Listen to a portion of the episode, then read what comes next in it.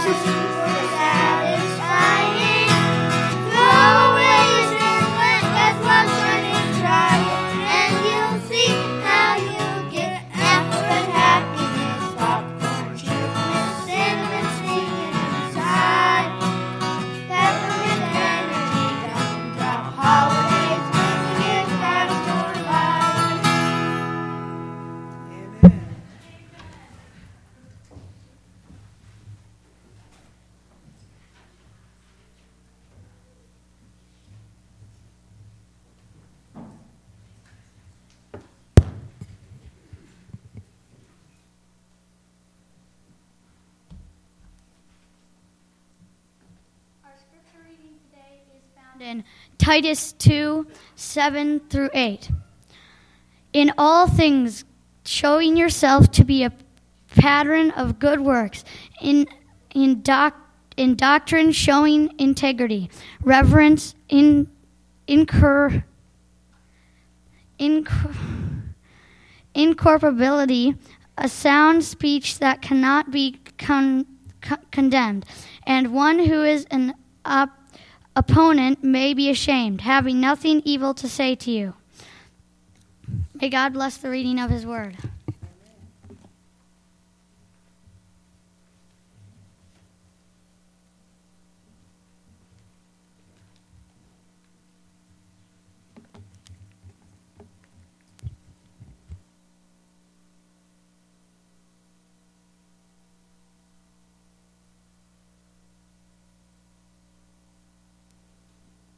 Can you hear me okay? Um, well, good morning, church. It is good to be with you this morning and good to be up here again.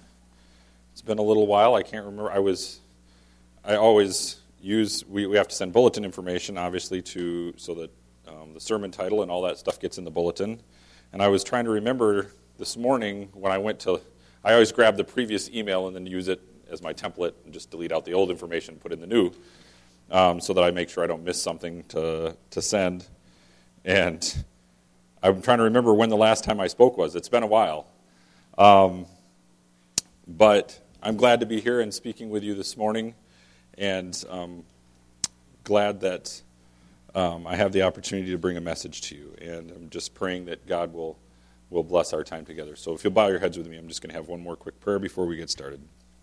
Heavenly Father, thank you so much um, for this morning and for the opportunity to that we have to come and gather um, at the altar with you. And we just ask that as we're here this morning, that you would bless our time together, that you would let your Spirit be here present among us, that you would guide our thoughts and our speech, that you would speak through me and um, through each one here and give us ears to hear. And we ask this in Jesus' name. Amen. Well, normally our sermons are people getting up and just talking to you, right? And that's probably mostly what it's going to be today, although I do want some input back. So I, there are going to be some times where I ask questions, and I definitely want it's not a rhetorical question. I want input back from you guys. Um,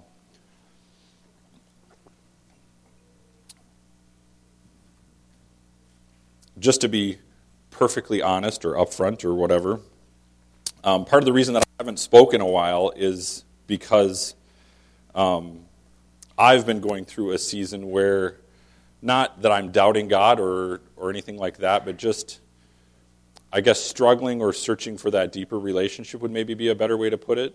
I don't doubt His mercies or His grace or His, um, his loving care for me.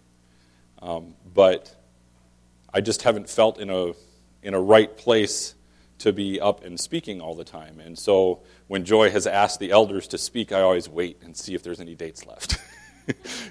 and then if, if there's one that's left that nobody took, then I'll, I'll take it and, and um, be up here. So that's kind of how I'm up here today, just to be perfectly upfront. But I think God has, as He usually does, has blessed and provided a message. And um, what I want to talk about today, and I, the sermon title might belie that a little bit, but I know when I get up here and speak, um, in the past I've always talked to you guys about how wonderful it is when you see things, little things tie together. And um, I noticed right away when I came in this morning, the bulletin cover says faith. And while I'm not talking specifically about faith this morning, I am talking about something that's kind of interchangeable with the word, which is trust. And um, so it was kind of cool to see that. And then um, I talked to, when I was getting ready, I said something to Francis or to the kids about children's stories. I said, hey, you guys want to do children's story? And Francis volunteered, and all I told her was what my subject was, that it was trust. And then I let her come up with the rest. I'm sure that she probably got some help from other adults, but um, it's really cool to see them do, do those kind of things. And then it, it was interesting with the uh, call to worship this morning. Emma actually messaged me back because I didn't put that in with my sermon. I said, let you let information. I said, let me know if you're missing anything. And she messaged back and she said, just missing the call to worship. And I said, you know, we're kind of playing around with, in my head, I'm thinking we have been playing around with ideas for doing some different formatting for our service and whatever. And I texted her back and I said, just don't include a call to worship. And I said, we'll just um, not have it for this week. And yet, Matt is up here, and what text does he end up picking? One that could have been the scripture for my sermon. Um, so it's just really cool when you see little things like that happen. And even, even the song that um, they did for special music, I'm talking about all of it's. I try to think about how to explain it or talk about it because I don't believe that our faith in God and our following Him by default leads to us having a life of no trials and it's, everything's just happy, right? And that's, if you just listen to the surface of that song, that's kind of what it's saying, right? Infinite happiness and all these cool little things that you're, you know, it's comparing it to different kinds of candy, right? That you would get if I'm, if I heard the words correctly. But it's saying in that, in the, what's the, how does the chorus go again right after you go through that list, Matt?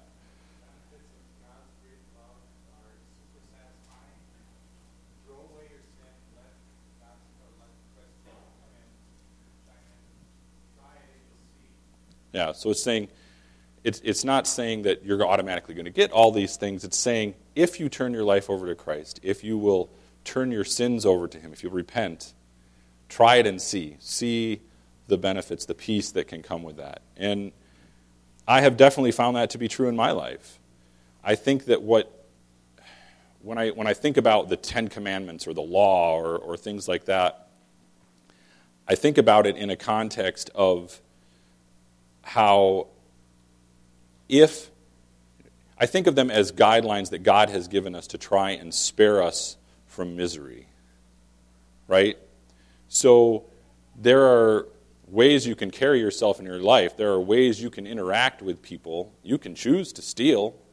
You can choose to treat other people in a way that's not Christ like or Christian, right? You can choose to be spiteful. You can choose to be vindictive. Any of those things if you choose that, ultimately what you're going to have is a more miserable existence, right? You're going to have more strife in your life, more stress, more conflict, all of those things. And so rather than thinking about the, the Ten Commandments or the law as something like you have to do X, Y, and Z, I view it in a context of Christ saying, I desire for you to do X, Y, and Z because I know that if you follow these guidelines, if you follow these steps that I've laid out for you, that you will have a more blessed and happy existence. And that's no different. Eh, eh, how many people in here are parents? Right? Some of you, your kids are already grown, right? And they're adults now. Some of you, you're in stages where you have little kids. We have kind of a range. My oldest just turned 18 in November, and my youngest is four. And so we're in that process. And it's a struggle trying to figure out how you turn these little beautiful bundles of joy into functional adults that are contributing to society and not tearing society down. And that's, that's a responsibility as a parent. When you choose to have a kid, that's a responsibility that you take on, right? You have taken on that responsibility. And ultimately, when you look at God, He's our Father, right? That's how it, it's framed in Scripture repeatedly. He is our Father. And so we look at, at that relationship. Well, what is God doing with us? He's the same thing you're doing with, as a parent with your kids. He's trying to teach us and raise us in a way that we're trustworthy, honorable, that we can carry ourselves with dignity. Like our scripture reading said, show yourself in all respects to be a model of good works, and in your teaching, show integrity, dignity, and sound speech that cannot be condemned, so that an opponent may be put to shame and have nothing evil to say about you. Right? And you, when you read that scripture reading on its face, you wouldn't necessarily think that that specifically has something to do with trust. But I think it does. And the title that I put in the bulletin for the sermon was actually A Two Way Street. So you can look around in life and you can see examples of great leaders or people who have, are, are super skilled in a certain way, and it engenders the trust of those around them that they will come through in a moment that they need to, or that you can depend on that person, right? Um, what, what would you give me this is, a, this is where we get audience participation. Give me what you would say the definition of trust is. Anybody want to volunteer what they think the definition of trust is? To you. It doesn't have to be the exact dictionary definition. Just what does trust mean to you if you were going to try and summarize it? Yes. You'd be willing to fall backwards and expect somebody to catch you. So if you came up and stood on the edge of the platform, you would want somebody that you trusted here to catch you if you were going to fall backwards. That's a great illustration. Somebody else, anybody else have a, what they would consider a definition of trust? Yes, Bob.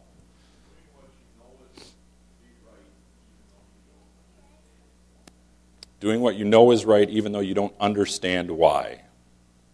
That would be a definition of showing trust, right? You're doing something in faith, even though you don't understand what, why you're being asked to do it. We see that as an example in the military a lot of times, right? Or in other situations, uh, team sports, things like that. The coach might make a decision. Well, for the military unit or the team to function effectively, you can't have everybody on the team turning around and saying, Why are we doing that? Right? Because then nobody's cooperating and it's not going to work right. You need everybody on the same page cooperating towards the same goal, even if you don't understand why that, why, why that play was called, or if you're in a military unit, why that order was given. The general that gave the order might see other things on the battlefield that this unit doesn't see. And it might be critical that they do what he asked so that it affects something else over here that protects what the, what the goal is, right? What's another definition of trust? Anybody else have one?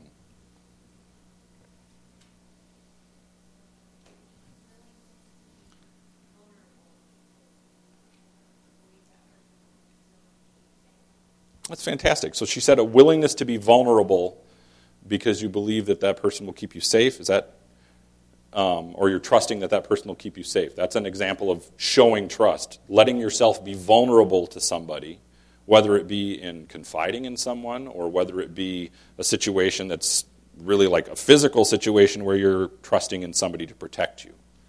Right? Anybody else have any?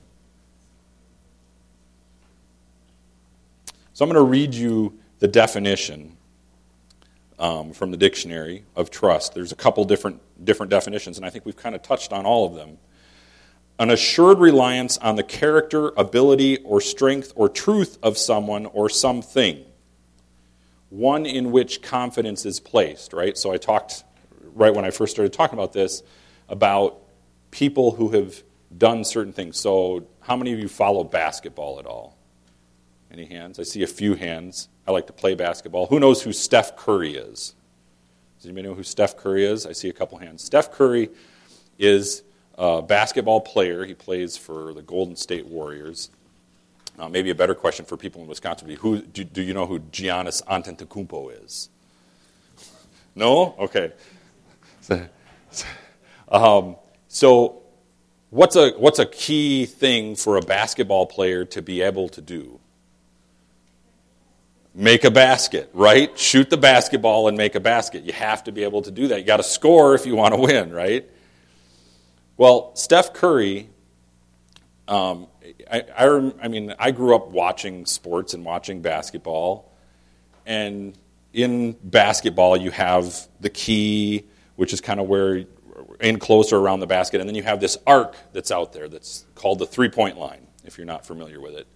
And that's a ways away from the basket. So you've got to be a pretty skilled player to shoot and make a basket from out behind the three point line. And as I was growing up, you know, in high school, the three point line's at one distance, and then you get to college and it's a foot or so further back, and you get to the pros and it's another foot or so further back. So you got to be a better and better player to be able to shoot from that far out. And as I was growing up, you saw most of the time, when I was young, three point shooting wasn't even like you worked the ball in the paint. And it's become more and more over my lifespan that outside, shooting from outside the arc, as they would call it, outside the three point line, has become a bigger and bigger thing. Anyways, I'm making this into a long story, and it doesn't need to be. Steph Curry is really good at shooting and really good at shooting from outside the arc. And the, the advantage to that is when you shoot inside the arc, you get two points. If you shoot outside the arc, you get three. So you get an extra point for each shot that you make. But as I was growing up, like, I mean, even the reliable, good shooters, Michael Jordan or whoever, I'm sure most of you know who Michael Jordan is, even if you don't follow basketball, you've probably heard of him.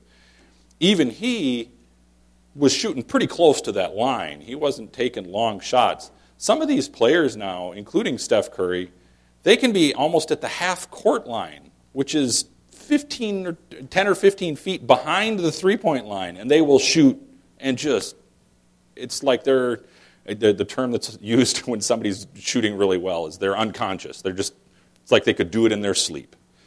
And so that's an example of somebody, the Golden State Warriors have tremendous confidence or trust in Steph Curry's ability to hit a clutch shot when they need it. If they were down by, by two points and they needed a three pointer to win, they would have no concerns about get, we're going to give Steph Curry the ball, we're going to get out of the way, and we're going to let him shoot and try and make a shot, right? That's an example of confidence being placed in someone. Um, the, another definition that's here is the dependence on, some, dependence on something future or contingent. And a, a, a word that it uses for that is hope. We're all familiar with hope, right? We have this hope that burns within our hearts, a hope in the coming of the Lord. Um, care or custody, the child committed to her trust. So, like as a parent, you have the trust of your children, and you have you've been entrusted by God and by the state and everybody else to take care of those kids and raise them. So that's a, another way. Um, the charge or duty interposed in faith or confidence as a condition of some relationship. So think about trust in the, in the, in the um, context of a relationship. trust in the context of marriage, right? If you don't have trust in your spouse, how's the marriage going to work out for you? Or if you had trust and your spouse breaks your trust in a significant way, how does that, how does that work out? It's really hard, isn't it, when trust is broken down? Something committed or entrusted to one to be used or careful or cared for in the interest of another or the responsibility or charge of office. So we place a certain amount of trust, maybe we have less now than we used to, but in the politicians that we vote for, right? You vote for politicians or people for local office here, even here in the church.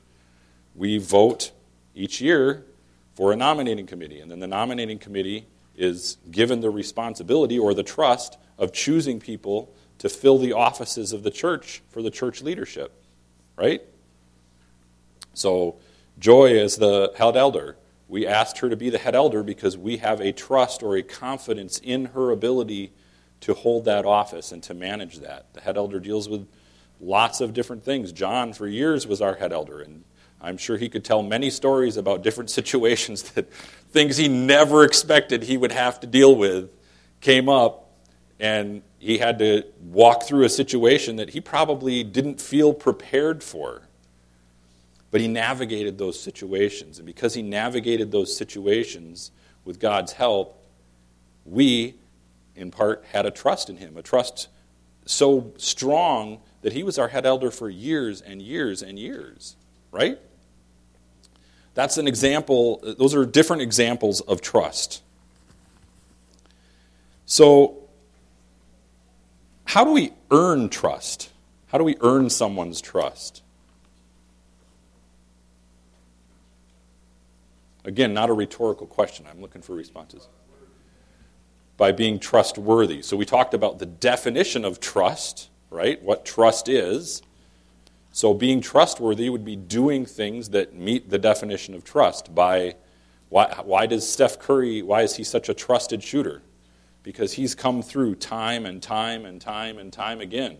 He's demonstrated to his team that he has a skill and he has worked on and practiced and perfected that skill so that he has become a very good shooter of the basketball. So he is trusted in key moments to be the one that shoots the ball. Steve.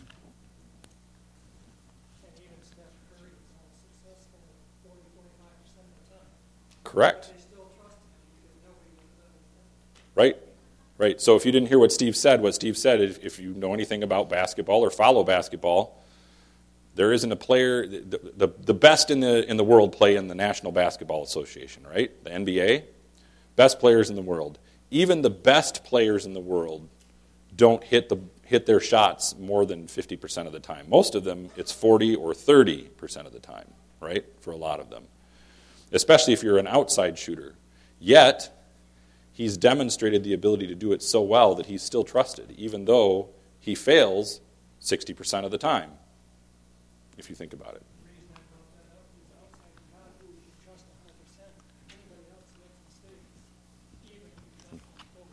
Yes. So what Steve said is outside of God, who can we trust 100%? Right? Nobody. Even our spouses, if, if in, nothing, in, in no other way, even just in small ways, we might do something that damages or breaks that trust or, or makes that person feel like they can't always rely on us, right? We're not 100% reliable. It's, we're not perfect, we're human. Um, it's interesting, there's a story of a, a boy, well, sorry, there was a, a group of botanists, and they were out exploring. You guys know what botanists are? Does anybody know what? Uh, what was that, Eli? The study of plants. Botany is the study of plants. So if you didn't know, Eli just gave you the definition. He remembers that because he's doing science stuff right now, and they're talking about botany. So he's he's familiar with that. Um, so botany is the study of plants, and there was a group of botanists that were out um, looking in the wilderness at different flowers and things of that nature, and they noticed through their binoculars this rare flower and it was deep down in a ravine, and there was no way to get down to this flower, and they wanted to observe that flower or, or, or take a sample of it. And so they saw a young boy nearby, and they said to the boy, Come here, we'll pay you. We'll, we'll, we want to tie a rope around you, and we want to lower you down and have you pick that for us so we can have that plant. We'll pay you if you let us lower you down on the rope. And he refused. He wouldn't do it. And they kept trying to convince him. And finally, he said, Just a minute. And he ran off. And he came back a little bit later, and with him was an older man, gentleman with gray hair. And he said, I'll go down the rope if my father holds the rope. So he didn't trust them, even though they were going to pay him, and he knew they wanted what was down there. He said, If I'm going to risk my life to hang out in the balance here on this rope, my father has to be holding the rope. It's an example of trust.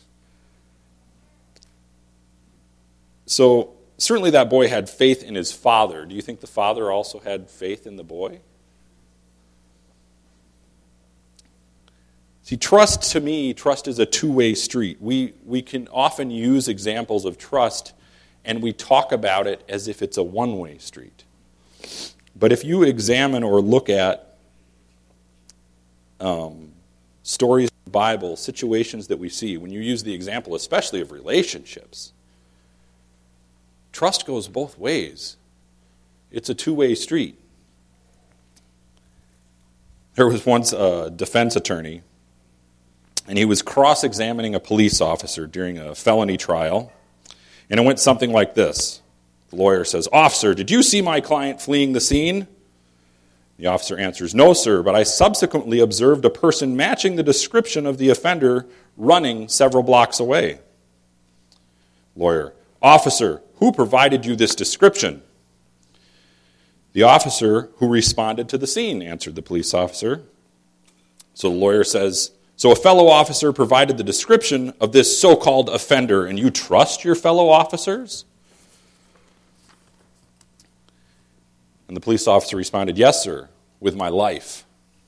With your life?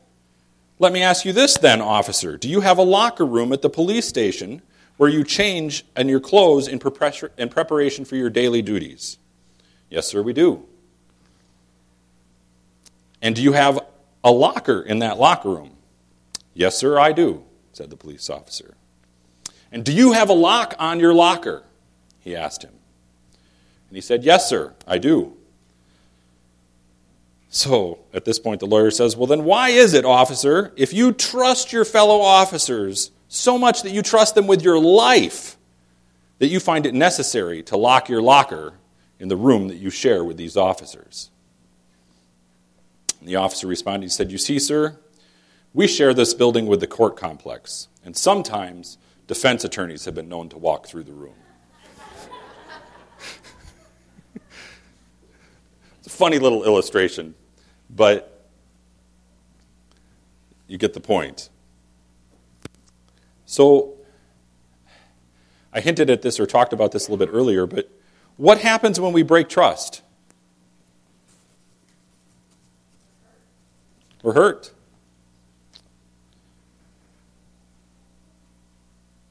Anybody else? What happens when you break trust? I mean, I think that's a pretty good summary. You're hurt. Yes, Francis. You're not trusted anymore.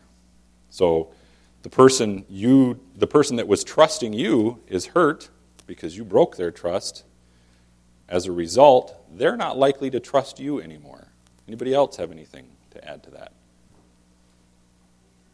Relationship is broken. Relationship is broken, yes. Sometimes beyond repair.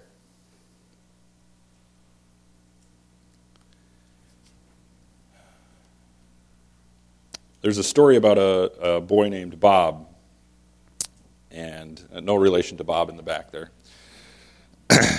There's a story about, about Bob, and this is a, from his father's perspective. He said, One problem I remember was a time when our son Bob broke our trust and lied to his mother and I.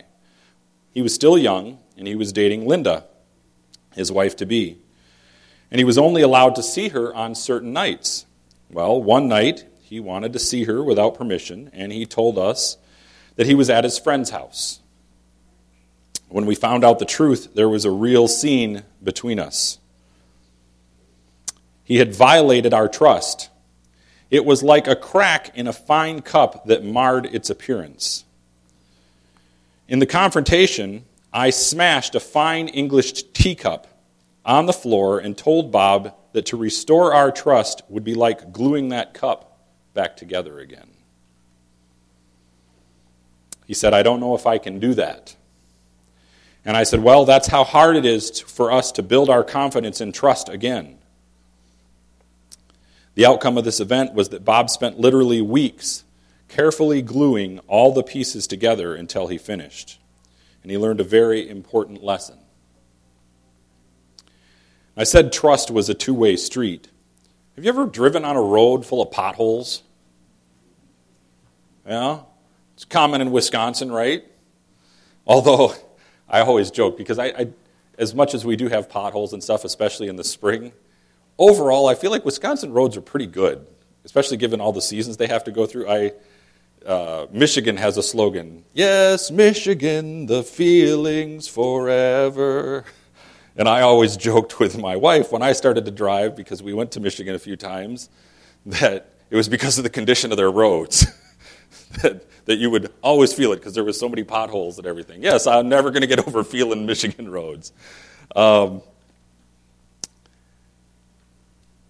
trust is a two-way street, and if you're if you have a good trustful relationship, that road is smooth and safe.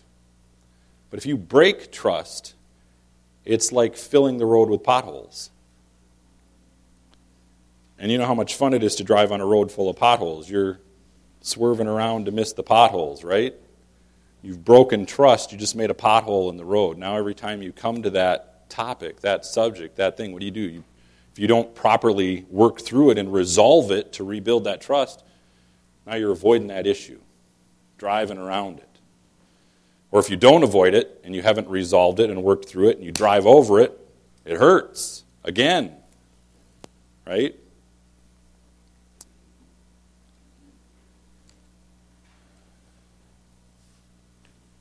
It's hard to rebuild trust. We're told in the Bible the story of Abraham, and there's if, you were, if you're looking for illustrations of trust, there are many, many stories in the Bible. Job is a fantastic one. Um, I didn't pick that in part because it's kind of the most obvious, obvious, but also because in our Sabbath school with the juniors, what have we been reading about Eli? The last couple, couple of classes that we were in. Who we've been studying? Jonas. Abraham, right? We've been studying the story of Abraham. And I don't know that we typically look at Abraham as like, oh, that's a great example of trust, but it is. If you, if you stop and look at the story of Abraham, God placed tremendous trust in Abraham. I would say as much as he did in Job. We're given Job as an example of somebody who stood through tremendous trials. God trusted Abraham so much that not only did he test him to certain trials that I can't imagine. But he also trusted him to be the father of nations, to be the father of Israel, right? He gave him that promise. He trusted him so much that he gave him that promise. And I can't, um, I don't think, summarize the Abraham's faith or trust and the trust that was placed back and forth any better than Paul does in Romans verse 4. So I'm just going to read real quickly through Romans chapter 4.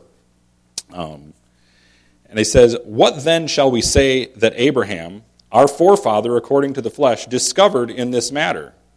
If in fact Abraham was justified by works, he had something to boast about, but not before God.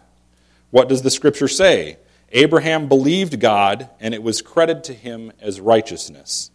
So you could say Abraham trusted God, and it was credited to him as righteousness. Now, to the one who works, wages are not credited as a gift, but as an obligation. However, to one who does not work, but trusts God, who justifies the ungodly, their faith is credited as righteousness. Do you see what it's saying there? We trust God. Um, now, to the, now to the one who works, wages are credited as a gift, not as a gift, but as an obligation. However, to one who does not work, but trusts God, who justifies the ungodly, their faith is credited as righteousness. David says the same thing when he speaks of the blessedness of the one whom God credits righteousness apart from works. David said, Blessed are those who transgr- whose transgressions are forgiven, whose sins are covered.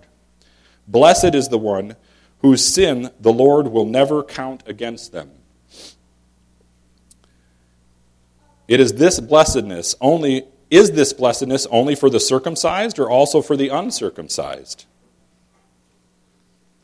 We have been saying that Abraham's faith was credited to him as righteousness. Under what circumstances was it credited? Was it after he was circumcised or before? It was not after, but before. And he received circumcision as a sign, as a seal of the righteousness that he had by faith while he was still uncircumcised. So then, he is the father of all who believe but have not been circumcised, in order that righteousness might be credited to them. And he is then also the father of the circumcised, who not only are circumcised, but who also follow in the footsteps of the faith that our father Abraham before the, that our father Abraham had before he was circumcised. It is not through the law that Abraham and his offspring received the promise that he would be the heir of the world, but through the righteousness that comes by faith.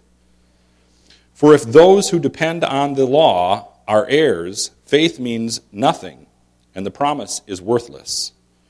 Because the law brings wrath, and where there is no law, there is no transgression.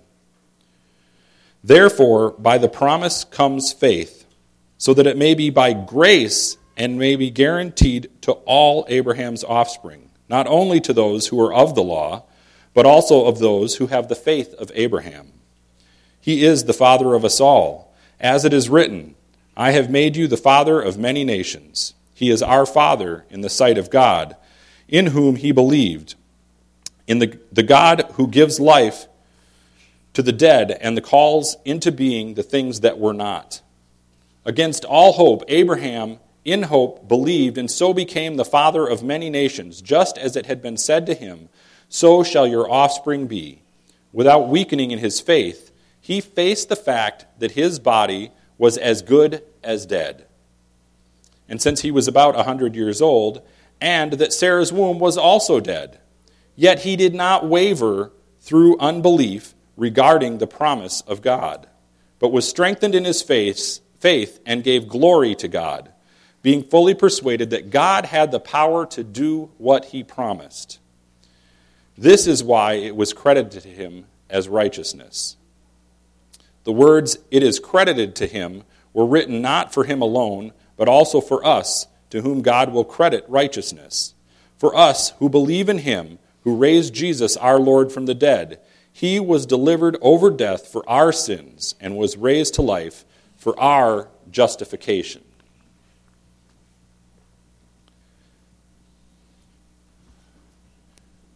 Now, you could probably preach two or three sermons on that passage. I'm not going to be able to go into that kind of detail today because we just don't have that time.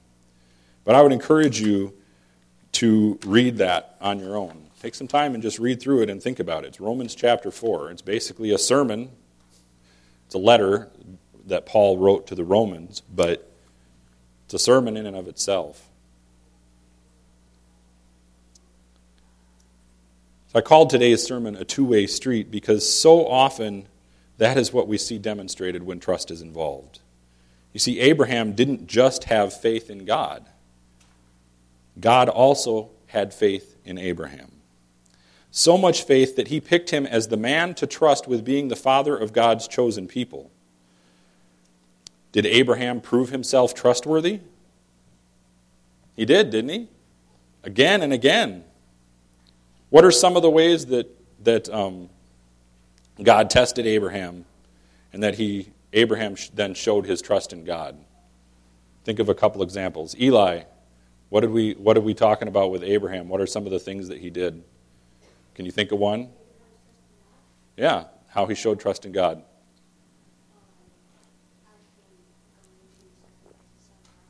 By going to sacrifice his son Isaac. If I ever figure that one out, I will preach on it. That asking a parent to sacrifice their only kid, and the thing that floors me in that story, if you stop and think about it, it says when they got to the mountain, they took the wood and they put it on Isaac's back. So it's not like Isaac was four years old. Isaac was big enough, strong enough, that he was carrying all the wood for the sacrifice on his back up the mountain. Abraham was already, Abraham, it tells us, when before Isaac was born, was as good as dead. So he's old. He's well over 100 at this point.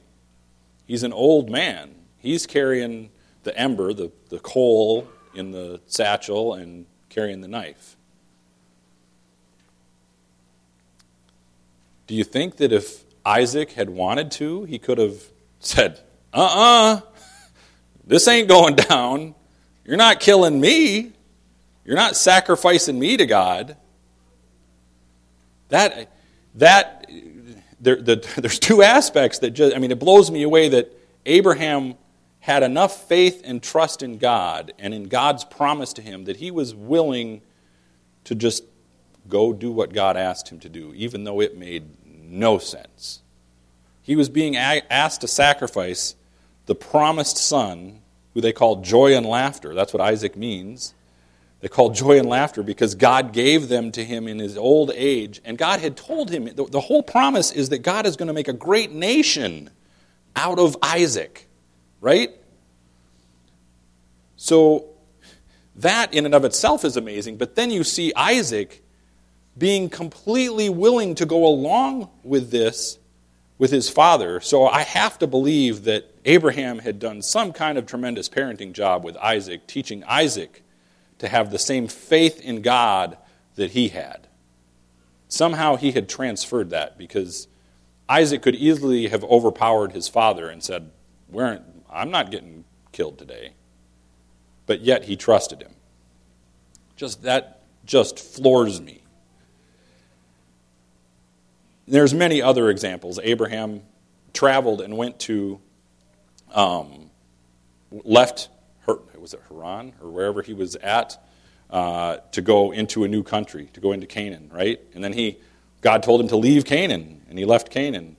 So I mean, he went to all diff- all these different areas, all because he trusted God and what God had told him to do. He was already well into adulthood and had possessions and other things when he was told to leave his land and his, his family where he was at and just all through his story, there's just multiple different examples of how God tested him or, or he showed and justified God's faith in him, right? And vice versa. Obviously, God justified his, Abraham's faith in him. So, how about you? Are you on the two way street?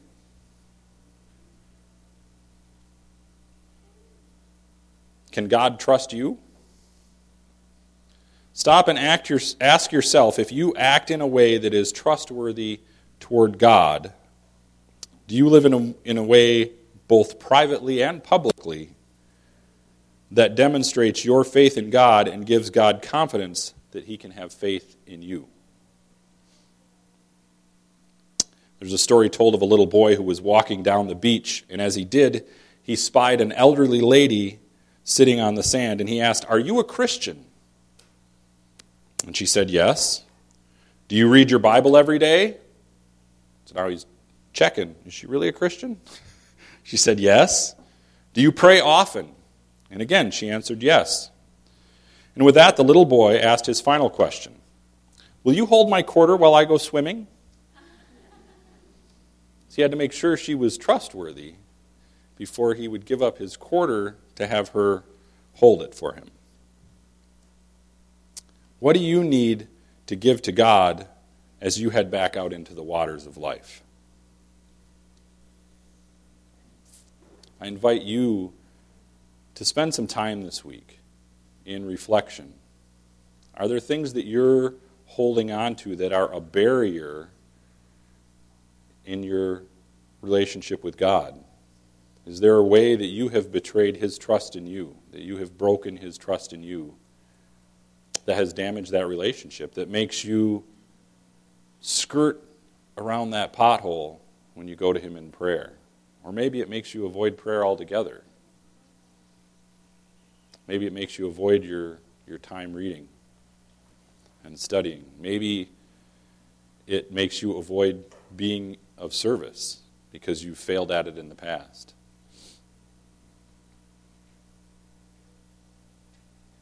Are you on a beautifully paved two way street or on a pothole filled road?